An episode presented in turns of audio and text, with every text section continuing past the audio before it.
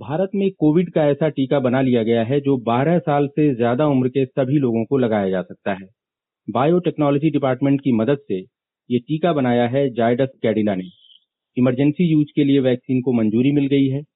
इस वैक्सीन की खासियत और इससे कोरोना के खिलाफ जंग में मिलने वाली मदद के बारे में चर्चा के लिए हमारे साथ हैं डॉक्टर रोमेल टिक्कू, जो मैक्स हेल्थ केयर में इंटरनल मेडिसिन के डायरेक्टर हैं।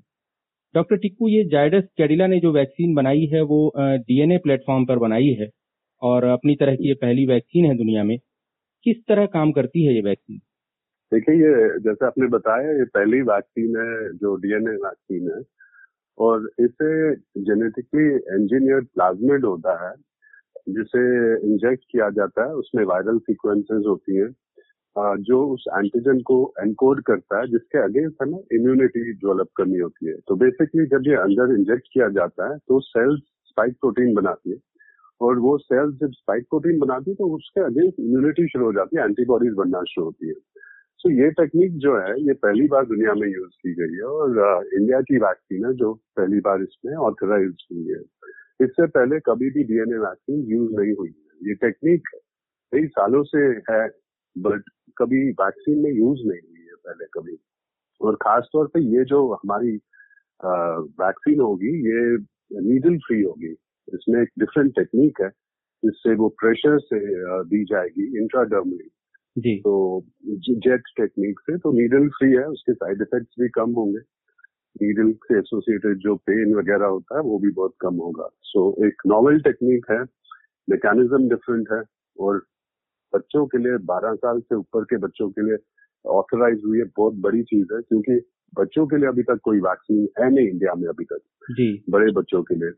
और दूसरी छोटे बच्चों के लिए जो है वो भारत बायोटेक की अभी ट्रायल्स चल रही है, वो अभी ऑथराइज नहीं हुई जी। तो आपने ये कहा कि डीएनए प्लेटफॉर्म पे अभी कोई वैक्सीन नहीं बनाई गई थी, टेक्नोलॉजी पहले से थी। मतलब कोविड वैक्सीन कोई नहीं बनाई गई थी या कोई भी किसी भी बीमारी की वैक्सीन? कोई भी वैक्सीन नहीं बनाई गई थी जी।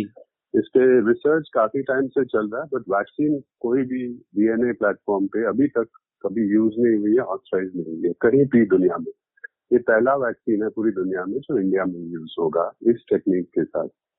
और ये सही टाइम पे आया है, हमें अपने साइंटिस्ट को धन्यवाद करना चाहिए। उन्होंने इतनी मेहनत करी है, इतना चैलेंजिंग काम है इस टाइम पे जब इतनी जरूरत थी वैक्सीन की बच्चों के लिए, उन्होंने ये वैक्सीन डेवलप करी है और बहुत ज्यादा फायदा होगा हमें क्योंकि पॉपुलेशन बच्चों की बहुत ज्यादा इंडिया में 40 करोड़ बच्चे, उसमें से एडोलेसेंट्स भी हैं, तो उनमें ये यूज होगी। छोटे बच्चों के लिए बाद में वैक्सीन आएंगी। ये जो ZyCoV-D वैक्सीन है जो इसका नाम रखा गया है, इसमें एक टेक्नोलॉजी की बात की गई कि प्लग एंड प्ले टेक्नोलॉजी का इस्तेमाल है, तो इसका क्या फायदा होने वाला है? देखिए, टेक्नोलॉजी जो डीएनए वैक्सीन की टेक्नोलॉजी उसमें ब्रॉडर इम्यून रिस्पॉन्स आता है तो इम्यूनिटी भी बेटर होगी। और कंपैरिजन में बाकी वैक्सीन के जो ये पर्टिकुलर जो ट्रायल हुई थी इस वैक्सीन की हमारी इंडिया में सबसे लार्ज ट्रायल थी, सबसे बड़ी ट्रायल थी इंडिया में। 28,000 लोग वॉलंटियर्स इसमें इन्वॉल्व थे जिसमें से 1,000 बच्चे भी थे। तो उसमें हमें जो देखा गया है इसकी एफिकेसी जो है वो 66% मिली है अगेंस्ट सिम्टोमेटिक डिजीज और मॉडरेट डिजीज के अगेंस्ट 100% एफिकेसी है। दैट मीन्स ये वैक्सीन लेने के बाद जो वॉलंटियर्स थे किसी को भी मॉडरेट डिजीज नहीं थी। सो ये टेक्निक डेफिनेटली अच्छी है, प्लस जैसा मैंने बताया नीडल फ्री है, नॉवेल टेक्निक है। वो नीडल फ्री टेक्निक भी बहुत सालों से यूज हुई है, स्मॉल पॉक्स के टाइम पे इंजेक्शन दिए जाते थे इस टेक्निक से बट उस टाइम पे इतनी ज्यादा मशीनरी वेल इक्विप्ड नहीं थी, साइड इफेक्ट पे इन्फेक्शन होते थे। बट अब डेवलपमेंट इतनी हो गई है, रिसर्च इतना हुआ है तो टेक्निक भी बहुत बेटर है। प्रेशर से वो इंट्राडर्मली स्किन के थ्रू दिया जाएगा और इस टाइम पे हमें बहुत जरूरत थी ऐसी किसी वैक्सीन की और हमें मिल चुकी है जी। तो ये कह रहे हैं कि जो कोरोना जो म्यूटेट कर रहा है उस म्यूटेशन जो होंगे अगर और आगे भी तो उनके खिलाफ भी ये वैक्सीन जो है ZyCoV-D काफी कारगर होगी। ये कैसे, मतलब ये कैसे कर रहे हैं? हाँ जी, ये वैक्सीन भी म्यूटेंट्स के अगेंस्ट काम करेगी जैसे बाकी सारे वैक्सीन हैं। देखिए, वैक्सीन जो भी ऑथराइज हुई है इनका एक ब्रॉडर इम्यून रिस्पॉन्स होता है। ये नहीं है कि वो एक ही स्ट्रेन के अगेंस्ट काम करेंगे, डिफरेंट अलग तरीके से वो इम्यूनिटी जनरेट करते हैं और हर वेरिएंट के अगेंस्ट कुछ प्रोटेक्शन जरूर मिलेगी। हाँ, 100% नहीं मिलेगी, 100% तो कोई भी नहीं होती But moderate disease, severe disease and death से 90 थी. Severe disease and death के against जितने भी vaccines हैं उनकी efficacy 90% से ज्यादा है. So जो variants हैं उनके against भी vaccinated लोगों की जान नहीं जाएगी या severe disease नहीं होगी उनको. अच्छा, बच्चों की वैक्सीन की खास तौर से जरूरत थी. एक फाइजर की वैक्सीन है जो अमेरिका और कुछ देशों में लग रही है बच्चों पे, 12 साल से 15 साल के बच्चों पे. उसमें और इस ZyCoV-D में क्या फर्क है? देखिए, टेक्निक अलग है. वो आरएनए वैक्सीन है, ये डीएनए वैक्सीन है. जैसे मैंने बताया, पहली बार ऐसी टेक्निक यूज हुई है. आरएनए वैक्सीन भी यूज नहीं हुई है पहले कभी, बट वो अभी मॉडर्ना और फाइजर की जो टेक्निक है उसमें वो एमआरएनए जो जेनेटिक सीक्वेंस वो इंजेक्ट होती है, वो अलग तरीके से. टेक्निक अलग है, बट वही है कि जेनेटिक मटीरियल अंदर जाके स्पाइक प्रोटीन जनरेट करता है जिसके अगेंस्ट इम्यूनिटी बनती है. अब उसके बारे में हमें ज्यादा जानकारी इसलिए है क्योंकि वो अभी यूज हो रही है. एक साल से वैक्सीन यूज भी हुई है फाइजर की, मॉडर्ना की, और बच्चों में भी अब पिछले 2-3 महीने से यूज हो रही है. ये एक नई वैक्सीन है, बट इसकी बहुत बड़ी ट्रायल हुई है. 1000 बच्चे भी ट्रायल में थे, और जो भी सेफ्टी एफिकेसी है बहुत पता है हमको, काफी सेफ है, एफिकेसी भी अच्छी है. तो कोई प्रॉब्लम नहीं होनी चाहिए इस वैक्सीन को लेकर. बट दोनों जो भी वैक्सीन हो, जो ऑथराइज जो भी वैक्सीन होती है पूरा क्लिनिकल डेटा के बाद ही ऑथराइज होती है, और एक बार जब ऑथराइज होती है तो किसी तरह की झिझक नहीं होनी चाहिए सेफ्टी एफिकेसी को लेकर. जो वैक्सीन ऑथराइज हो, जो वैक्सीन मिल रही है, वो ले लेनी चाहिए.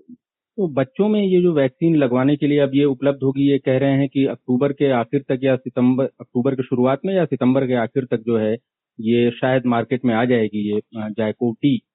तो क्या कुछ एहतियात की जरूरत होगी बच्चों में वैक्सीन लगवाने के लिए? बच्चों नहीं, ऐसा कोई खास तौर पे कोई एहतियात की जरूरत नहीं है. बच्चों में एलर्जी की प्रॉब्लम्स हो या जिन्हें एक्टिव कोई और बीमारी हो, उन्हें अपने पीडियाट्रिशियन से बात कर लेनी चाहिए. जो बच्चे किसी क्रॉनिक दवाई बीमारी के शिकार हैं या कोई स्टेरॉइड्स पे हैं या कोई डायबिटिक बच्चे हैं, तो उन्हें अपने पीडियाट्रिशियन से एक बार बात कर लेनी चाहिए. बट ऐसा कोई स्पेशल प्रिकॉशन लेने की जरूरत नहीं है. बच्चों में वैसे ही काफी ज्यादा वैक्सीन लगती है, उसी तरह से हमें इसको भी ले लेना चाहिए. जी, ये बता रहे हैं कि इसके 3 डोज लगाने होंगे इस वैक्सीन के ZyCoV-D के 28-28 दिनों के अंतर पे. और इससे जो है कितना बड़ा फर्क आता देख रहे हैं आप कोविड के लड़ाई में? जो एशिया पैसिफिक रीजन है पूरा, उधर ऑस्ट्रेलिया और इधर वियतनाम और इधर इंडोनेशिया, वहां कोविड के मामले बढ़ रहे हैं. भारत में अभी 50,000 से नीचे हैं पिछले 1.5-2 महीने से. तो कितना फर्क पड़ेगा हालात को सामान्य करने में इस वैक्सीन के आने से? देखिए, वैसे तो अभी भी हम सेकेंड वेव में ही हैं, क्योंकि अभी भी जैसे आप बता रहे हो 50,000 से कम है केसेस. बट अगर आप पिछले 4-5 दिन के देखें केसेस, तो 35,000 के आसपास हर दिन केसेस हैं. यानी अभी भी हमें सेकेंड वेव हमारे देश में चल रही है. अब कुछ जगहों पर कम है, कुछ जगहों पर ज्यादा है, क्योंकि बहुत बड़ा देश है हमारा. तो ऐसा ऊपर नीचे तो होता रहेगा नंबर्स में, मगर बीमारी अभी तक यहाँ पर है, वायरस अभी है, और आगे जाके दिक्कत फिर हो सकती है. अगर कोई नई म्यूटेशन हो गई, कोई नया वेरिएंट आ जाए, तो 3rd वेव भी आ सकती है. और इसमें अगर हमें और एक वैक्सीन मिल जाए, ऑलरेडी 5-6 वैक्सीन अप्रूव्ड हैं, अगर बच्चों के लिए भी वैक्सीन है तो बहुत बड़ी बात हो जाती है. क्योंकि देखिए, बच्चों को भी, उनकी भी लाइफ खराब हो रही है, उनको स्कूल नहीं जा रहे हैं 1.5-2 साल से, कभी ना कभी उन्हें भी स्कूल जाना पड़ेगा, शुरू करना. अभी स्कूल ऑलरेडी खुल चुके हैं बड़े क्लासेस की, तो छोटे बच्चों को भी कॉन्फिडेंस पेरेंट्स में ज्यादा आएगा. अभी डर का माहौल अभी भी है क्योंकि बीमारी खत्म नहीं हुई है.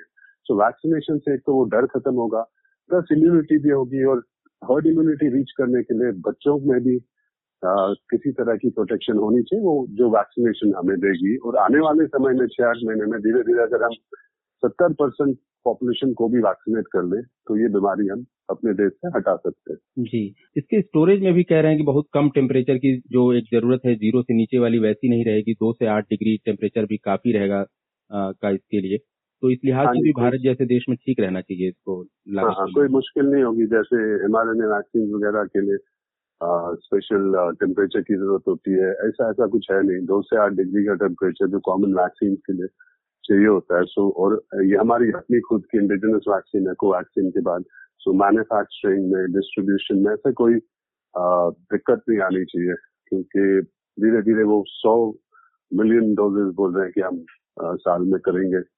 सो जो बहुत बड़ा 10 करोड़ वैक्सीन हर साल बनाएंगे, तो बहुत बड़ा एक वैल्यू है उस चीज का हमारे जैसे देश में, जहाँ बच्चों की पॉपुलेशन भी बहुत ज्यादा है. तो काफी एक पॉजिटिव चीज है हमारे लिए.